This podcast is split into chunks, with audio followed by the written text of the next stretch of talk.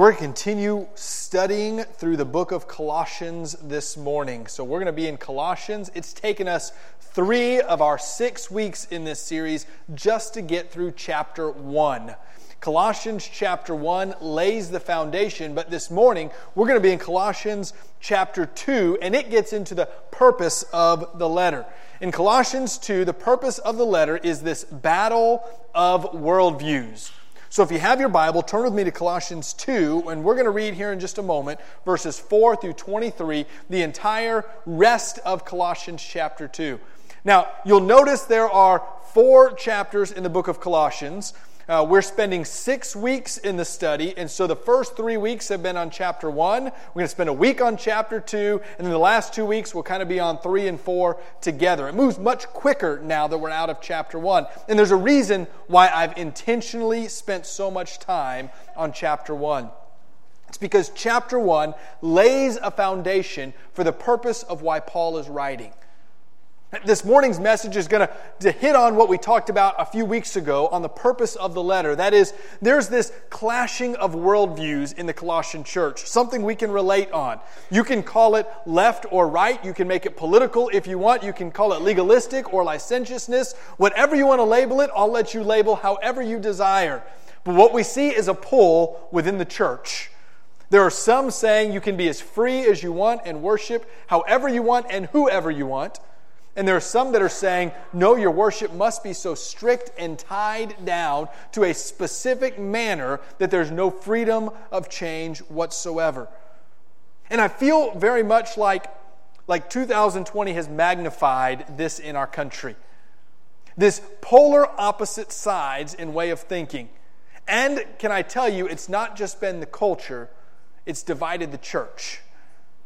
We've seen even brothers and sisters in Christ who have competing worldview ideas. Now, they're not exactly the same worldview ideas as what we're going to read about here in chapter 2, but it's the same principle on how to deal with them. Right? It's the same idea on exactly what we're supposed to be doing as brothers and sisters in Christ. The same warnings apply to us. But chapter 1, chapter 1 focuses not on the issue of the worldviews, but on the supremacy of Christ in the gospel. And I think that is so important for us to remember before we look at chapter 2.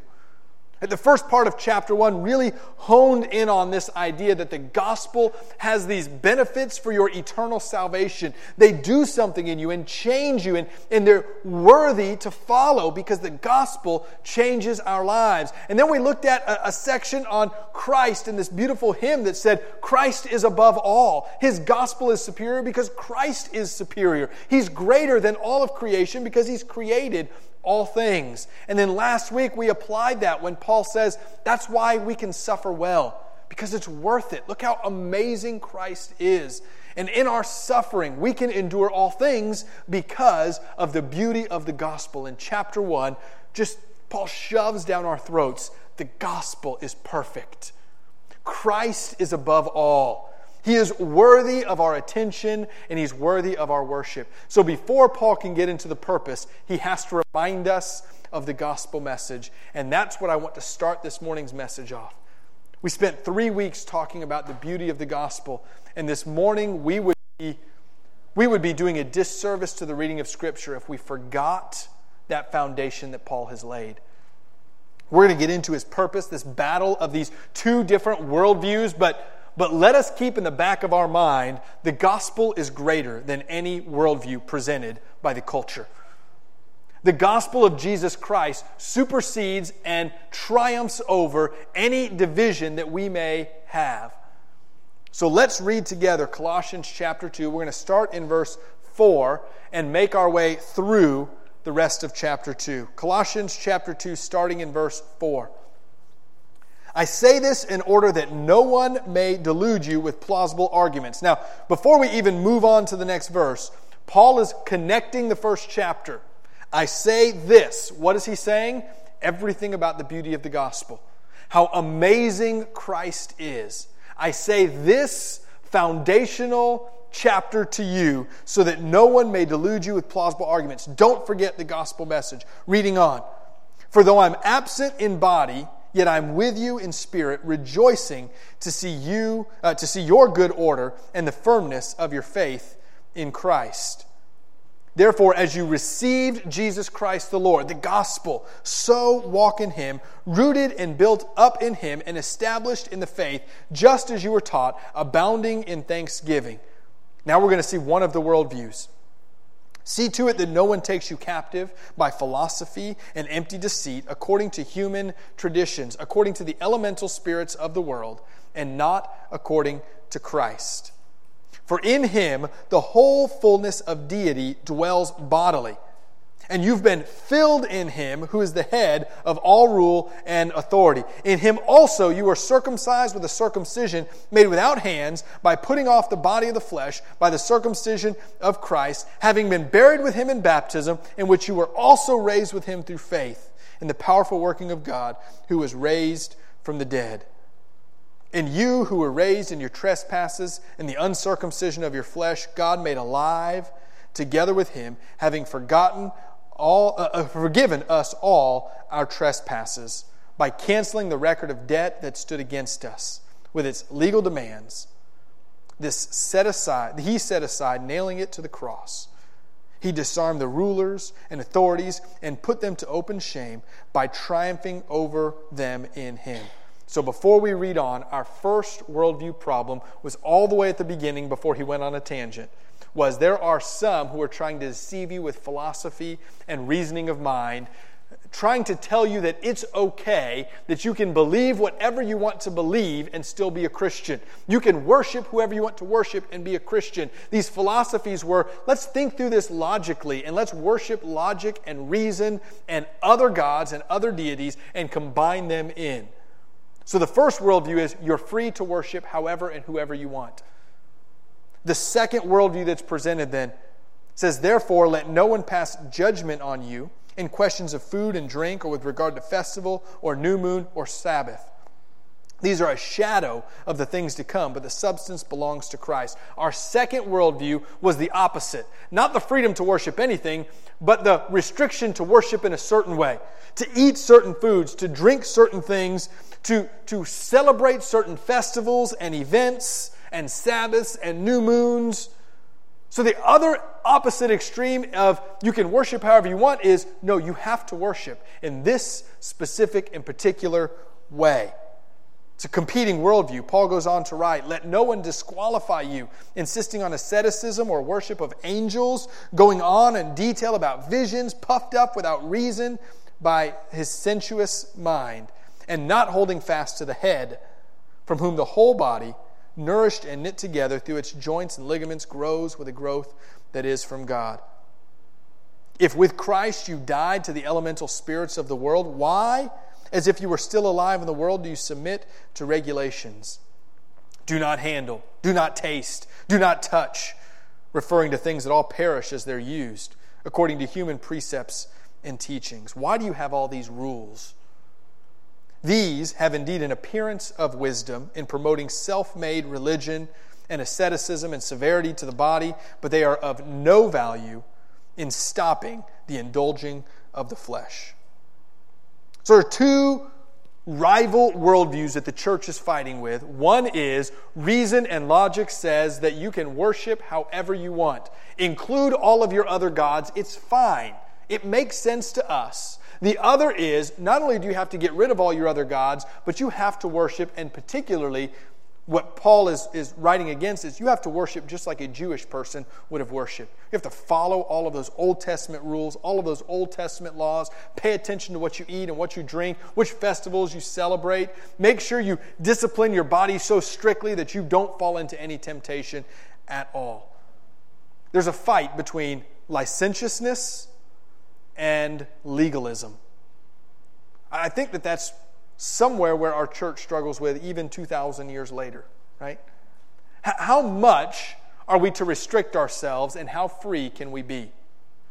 How, how strict do we have to be with our practices and how loose can we be with our practices? I, I think the pandemic has brought out exactly where many people lie in this balance. Just this past week, I was, I was almost saddened to read a post of, of someone I'm, I'd say, fairly close with.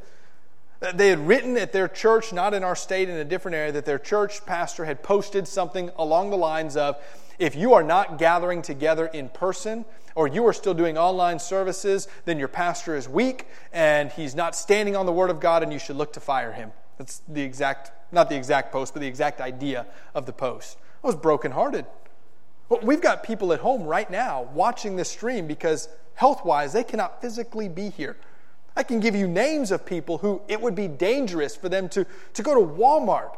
It would be dangerous for them to, to get out and be around people. And, and so we, through the grace of God, are offering them a digital media.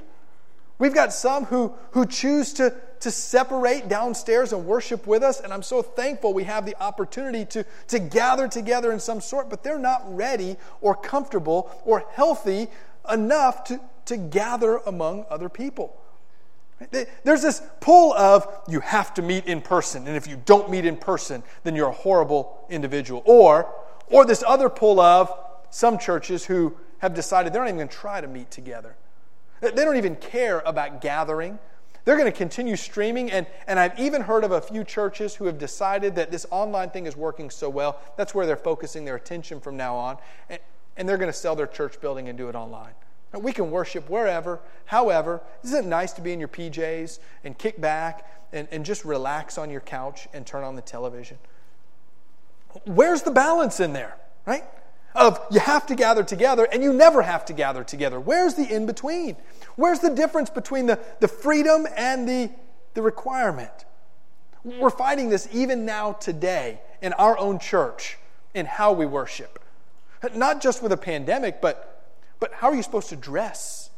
How fancy do you need to, to wear your clothing, right?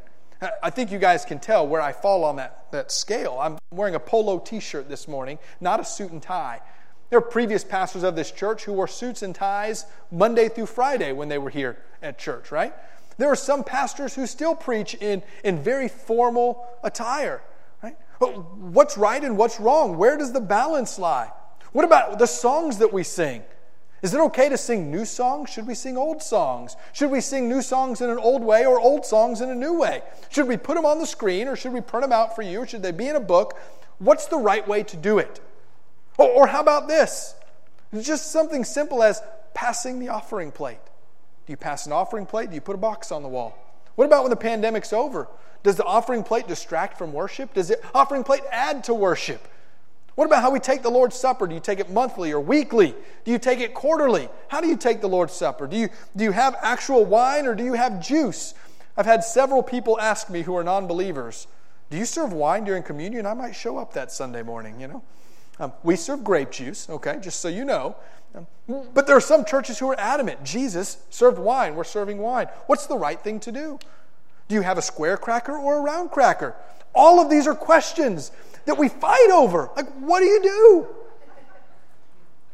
This morning, we can put ourselves in the position of the Colossian church and understand it's a tough balance to find. What's right and what's wrong? What we can conclude is the two extremes are wrong, and Paul says that. The two extremes are dangerous. We need to avoid being so free that we, we lose the gospel. Paul spends the whole first chapter reminding us of the gospel. The second extreme is wrong too because we can lose the gospel when we focus on rules. And so this morning, we're going to look at some principles on how we as individuals can look at these combative worldviews and live faithfully to that gospel message. The first thing Paul's going to tell us is this walk in faith. Walk in faith. I'm going to go ahead and read for you how Paul begins this section in Colossians 2, verses 6 and 7. Therefore, as you received Christ Jesus the Lord, as you received that gospel message, so walk in him. Rooted and built up in him, established in the faith, just as you were taught, abounding in thanksgiving. Paul says, just as you heard the gospel message, live your life in that gospel. You know, the biggest problem with Christianity and its spread has nothing to do with the culture. It has nothing to do with, with how the culture is trying to push God out. It has everything to do with Christians who don't live like Christians. I think the biggest problem with the spread of Christianity is not that Satan is present in the world, he's always been there. The biggest problem is that Satan has learned how to make Christians look like the rest of the world. Just do the things that you've always done. Just be how everyone else is. Go with the flow and don't ruffle feathers. Don't live in the gospel, live in the comfort of the culture, and put the gospel as a bumper sticker on the back of your car. Paul says, I spent a whole chapter telling you that Christ is greater. Why don't you treat him like he's greater? I spent a whole chapter telling you that, that he created all things and controls all things. Why don't you let him control your life? The, the hardest thing for me to hear is I don't want to go to church It's full of hypocrites because I have to bow my head and go, guilty, right? I, I'm, I'm that way often. I, I know that I, I sin and I fall and, and we're imperfect people and, and I don't always walk in faith. Instead, I, I hear the gospel message, I promote the gospel message, but when the, the gospel message meets and intersects life, I, I cower away and I say, okay, I'm going to go with the flow and the church sees, or the, the culture sees a church that is exactly like the world, it's not appealing. No, Paul says, You received Jesus Christ the Lord. Walk in him. Let your life match what the Word of God says. Let your life reflect the gospel that you want to promote. By the way, lifestyle evangelism, that is, I'm going to live the way I want to live and people will see the gospel of Christ, does not ultimately save anyone. But lifestyle evangelism, I'm going to live according to the Word of God and let people see, leads to gospel conversations in ways that nothing else will. How you live your life is the front door to the gospel. What people see in you is the first step in them hearing the gospel message. They need to know that something has changed in you. So, the first thing Paul tells us to do is walk in faith walk and live out exactly how the gospel has told you to live. But secondly, not only do we walk in faith, he says walk in understanding. So, if you're like me, you hear very churchy phrases like walk in faith, and you immediately think, I, have no clue what that looks like, right? I, I know what the Bible says in, in some areas. I know that I'm supposed to uh, know the stories that I learned in Sunday school. And, and okay, I need to believe in creation instead of evolution. And, and maybe I need to make sure that I don't curse or say too many bad words, right? Just a few, but not too many. And I need to make sure that, that what I'm uh, uh, living somewhat looks different from the rest of the world, but I don't know what it means to walk in faith. It's kind of a, a fancy, churchy way of saying be a Christian. And for most of us, we go, what does that look like? Do I have to be like Pastor Trey? No, please don't. Well, I don't know. Maybe a few more Kentucky fans wouldn't hurt. No, don't. You don't want to model just just because you see a Christian person. You don't want to try to live exactly like them. Be you. It's okay. What does it look like then? How do we know what it means to walk in faith? And and Paul then begins to unpack. To walk in faith, you have to understand the Word of God and know the truth. So the next thing he elaborates on is if you want to walk in faith, you better know what a faithful life looks like, and there's no better place to find it than, oh, wait, maybe he mentioned it, than the gospel of Jesus Christ and his word. Look with me in, in verse 8.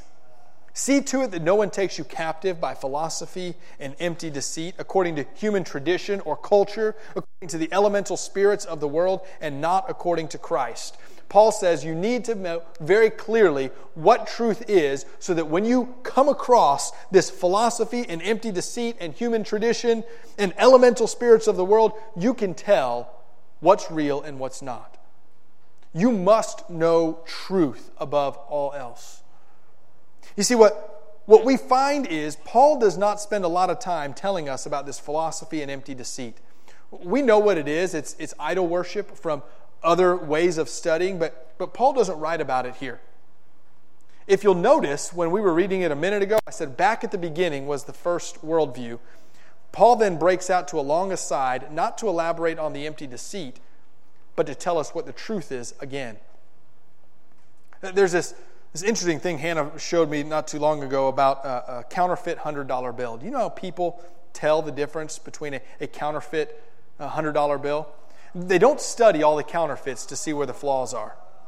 They study what an authentic, real $100 bill looks like so that when they see a counterfeit, they know the differences.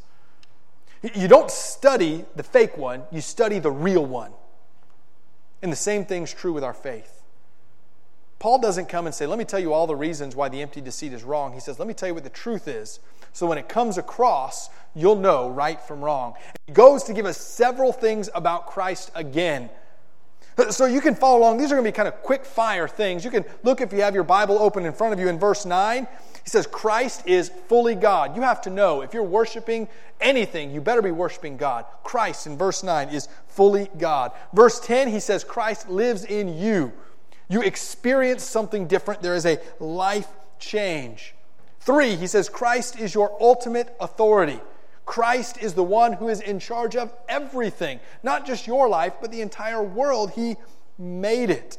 In verse 11, he says, He set you apart. He made you different. Specifically, He did that through a spiritual circumcision. He's going to talk later about a physical circumcision. That's not what's important anymore. Christ set you apart, He made you different. You're not like the rest of the world. In verse 12, he says he gave you a new life, and he talks about this baptism that shows your new life in Christ. You are no longer your old self. This is the authentic gospel. Christ in verse 14, he paid for your sins. What a powerful set of verses that talk about not just that Christ died for you, but that he paid the penalty for you. It talks about the legal requirements you had because of your sin. You were rightly sentenced to hell, and Jesus Christ stepped in and paid the penalty. Then in verse 15, says that Jesus Christ is the one who triumphs over all enemies, rulers, authorities, and every other idol you can worship. When you start trying to figure out what the real thing is and the fake thing is, you look at Colossians chapter 2 and you ask yourself, is what I'm devoting my attention to fully God, living in me, my ultimate authority, has set me apart, changed me, gave me a new life, paid for my sins, and triumph over all of my enemies? If not, it's an idol. Don't worry about learning all the details of the culture and the fakeness of idolatry, learn the gospel message and know who Christ is. Understand the Word of God. You want to know what it means to walk in faith? You've got to know what Scripture teaches. Don't base it off of how someone else is living, although there are a lot of great godly men and women to model. Only model them if you can confirm they are modeling Christ. We have to walk in an understanding, and that requires us knowing the gospel and knowing the Word of God. If you want to be a faithful Christian, there is nothing you can do better than daily get in the Word. Not daily listen to a sermon, not daily read a devotional book, not daily um, open up some sort of inspirational quote, but every single day open the Bible. Say, God, I need to know the source of truth. In that moment, you will learn about what authentic Christianity is. You will understand more and you'll be able to walk better. And then finally, Paul tells us when we're trying to figure out this balance in these combative worldviews, he reminds us that we are to walk in freedom. We are to walk in freedom.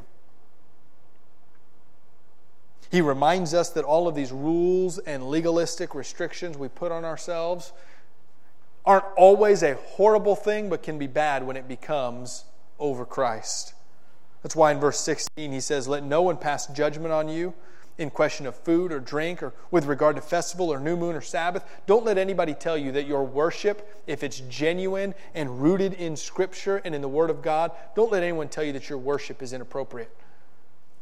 One of the things I really enjoy about our community worship services is that I get to see other churches worship in ways that we don't worship at good old First Baptist Church. Typically, when we worship here, and I've talked with some of our praise team members, uh, we, as those of us on stage, focus on what we're singing and what we're doing in our worship of God.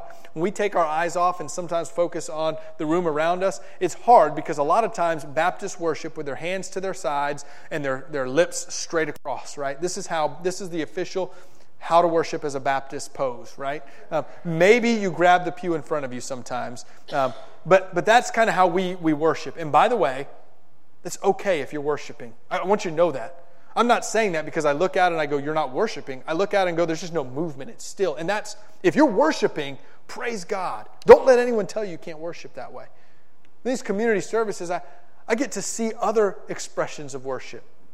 We hosted one about a year ago, and there was a lady who came, and She said, um, I know this is a Baptist church, but is it okay if I stand in the back and I've got my flags and I just want to wave my flags as we worship? Is that okay? Psh, yeah, it's okay. Yeah, that's perfectly fine. Are you worshiping? Well, yeah. You worship, right? By the way, we're not flag wavers here. We don't, have, we don't hand out flags. We're not running the aisles. We're not jumping up and down. We, we're not doing all these quote unquote charismatic things. That's okay. But if someone is truly worshiping, do you care if they're dancing? If someone is truly worshiping, do you care if they, as a Baptist church, relax a little bit, if they sway? Is that okay? There's freedom in how we worship.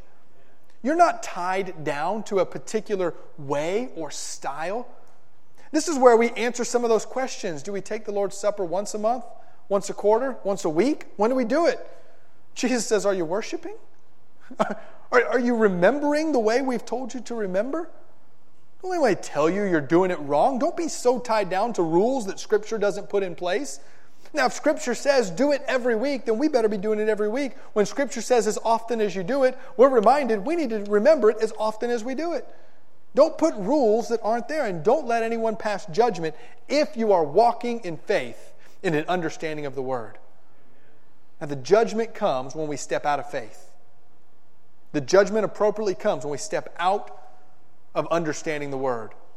When we start going against what the Word of God says, you better believe there should be brothers and sisters in Christ who come around and say, Scripture says do it differently.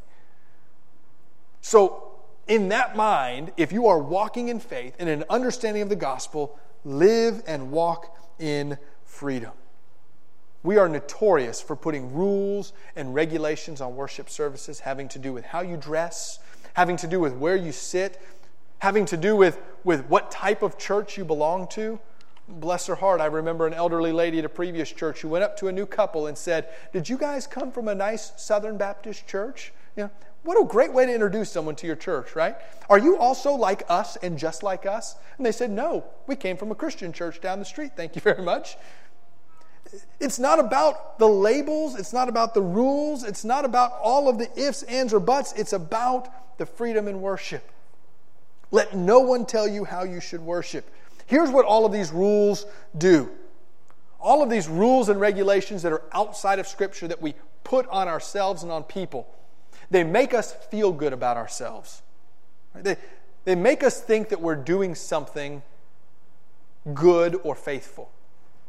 So, for instance, if you set a personal rule, I'm going to read the Bible for half an hour every day for a month. By the way, that's a great rule to put in place. Give it a shot. I would, I would encourage you to do that. But you make it a rule, right? And you miss a day and you just beat yourself up. I can't believe I missed yesterday. I'm going to try to catch up an hour today because I've got to follow the rule. You put the rule in place at the end of the 30 days, you probably have grown in your faith some, but you also probably have been so stressed out to get that 30 minutes in. So overwhelmed that you can't remember half of what you read because you were just trying to get through the 30 minutes. Paul tells us exactly what these rules and these regulations do. They make us feel good about ourselves, but they ultimately don't bring us to Christ. Look with me in verse 23. These rules have indeed an appearance of wisdom. Now, think about that for just a second. The rules have an appearance of wisdom in promoting self made religion and asceticism, that is, holier than thou attitude, and severity of the body, discipline they make us feel good about ourselves and they look good to the outside world. But, he says, they are of no value in stopping the indulgence of the flesh. The rules that we put on ourselves that Scripture does not put can help us in our walk, but they're not what saves us. They're not going to keep us from falling and sinning. What keeps us from falling and sinning is, is knowing the gospel of Jesus Christ, is walking in faith and understanding of His Word. So, you know what? I encourage you to have a daily reading plan. And when you miss a day, understand that there's freedom. Understand that tomorrow you don't have to catch up. Today, you just have to be faithful. Don't set a time of I'm going to read for 30 minutes and get through three chapters. Instead, just say, God, I'm going to spend some time in your word till you teach me something. And so it may take you 20 minutes to get through a few verses because it's just not clicking and you need to understand more. Lord, what are you saying here? And you, you may set it down and pray, Lord, can you help me? And, and you may spend 20 minutes on a few verses, or you may read through three, four chapters in a 10 minute span because you're a fast reader. Read to understand God's word, not to, to check a box off. We have a freedom in how we live and how we worship. The important thing is not whether we've put the rules in place. The important thing is do you know the gospel of Jesus Christ? Are you walking in faithfulness? Do you know what the Word of God says? And are you striving to live out what God teaches us? Walk in freedom. This morning, as we, we wrap up our message on Colossians chapter 2, we understand there's a danger of polarity, of two different pendulum swings. And can I challenge you to avoid the extremes? Can I challenge you to focus less on whether or not you're doing all of the rules? Focus less on whether or not you have all of the check boxes marked in, and focus on do I know the gospel message and am I following the word of God? Walk in faith. Live what you were saved to be. Know the Word of God so you know how you're to live, and then follow Christ according to that Word, according to His truth. Let's pray together. Father, this morning as we, we read of the issues they have in Colossae, we're reminded that, that we too have a tendency to, to gravitate towards licentiousness. That is, I'm going to live how I want to live. I don't want any rules or regulations stopping me. Or we gravitate towards, Lord, I'm going to put so many rules in place that, that I'm going to keep myself from sinning somehow. Lord, let's remind ourselves that the focus doesn't need to be on rules or lack of rules. The focus needs to be on your gospel. Lord, let us examine not all of the regulations or all of the culture. Let us examine the truth of the gospel message that you, God, sent your Son, fully God, Jesus Christ, so that you could die in my place. I thank you that you've removed sin from my life. Or the simple gospel message is just I don't have to pay for my wrongdoing and sin, that you did that. Lord, help me to live that out. Help me to live in the freedom that you've given me through the cross of Christ, and let me do it according to your word. Father, make us people who understand and walk in faith. It's in your name we pray. Amen.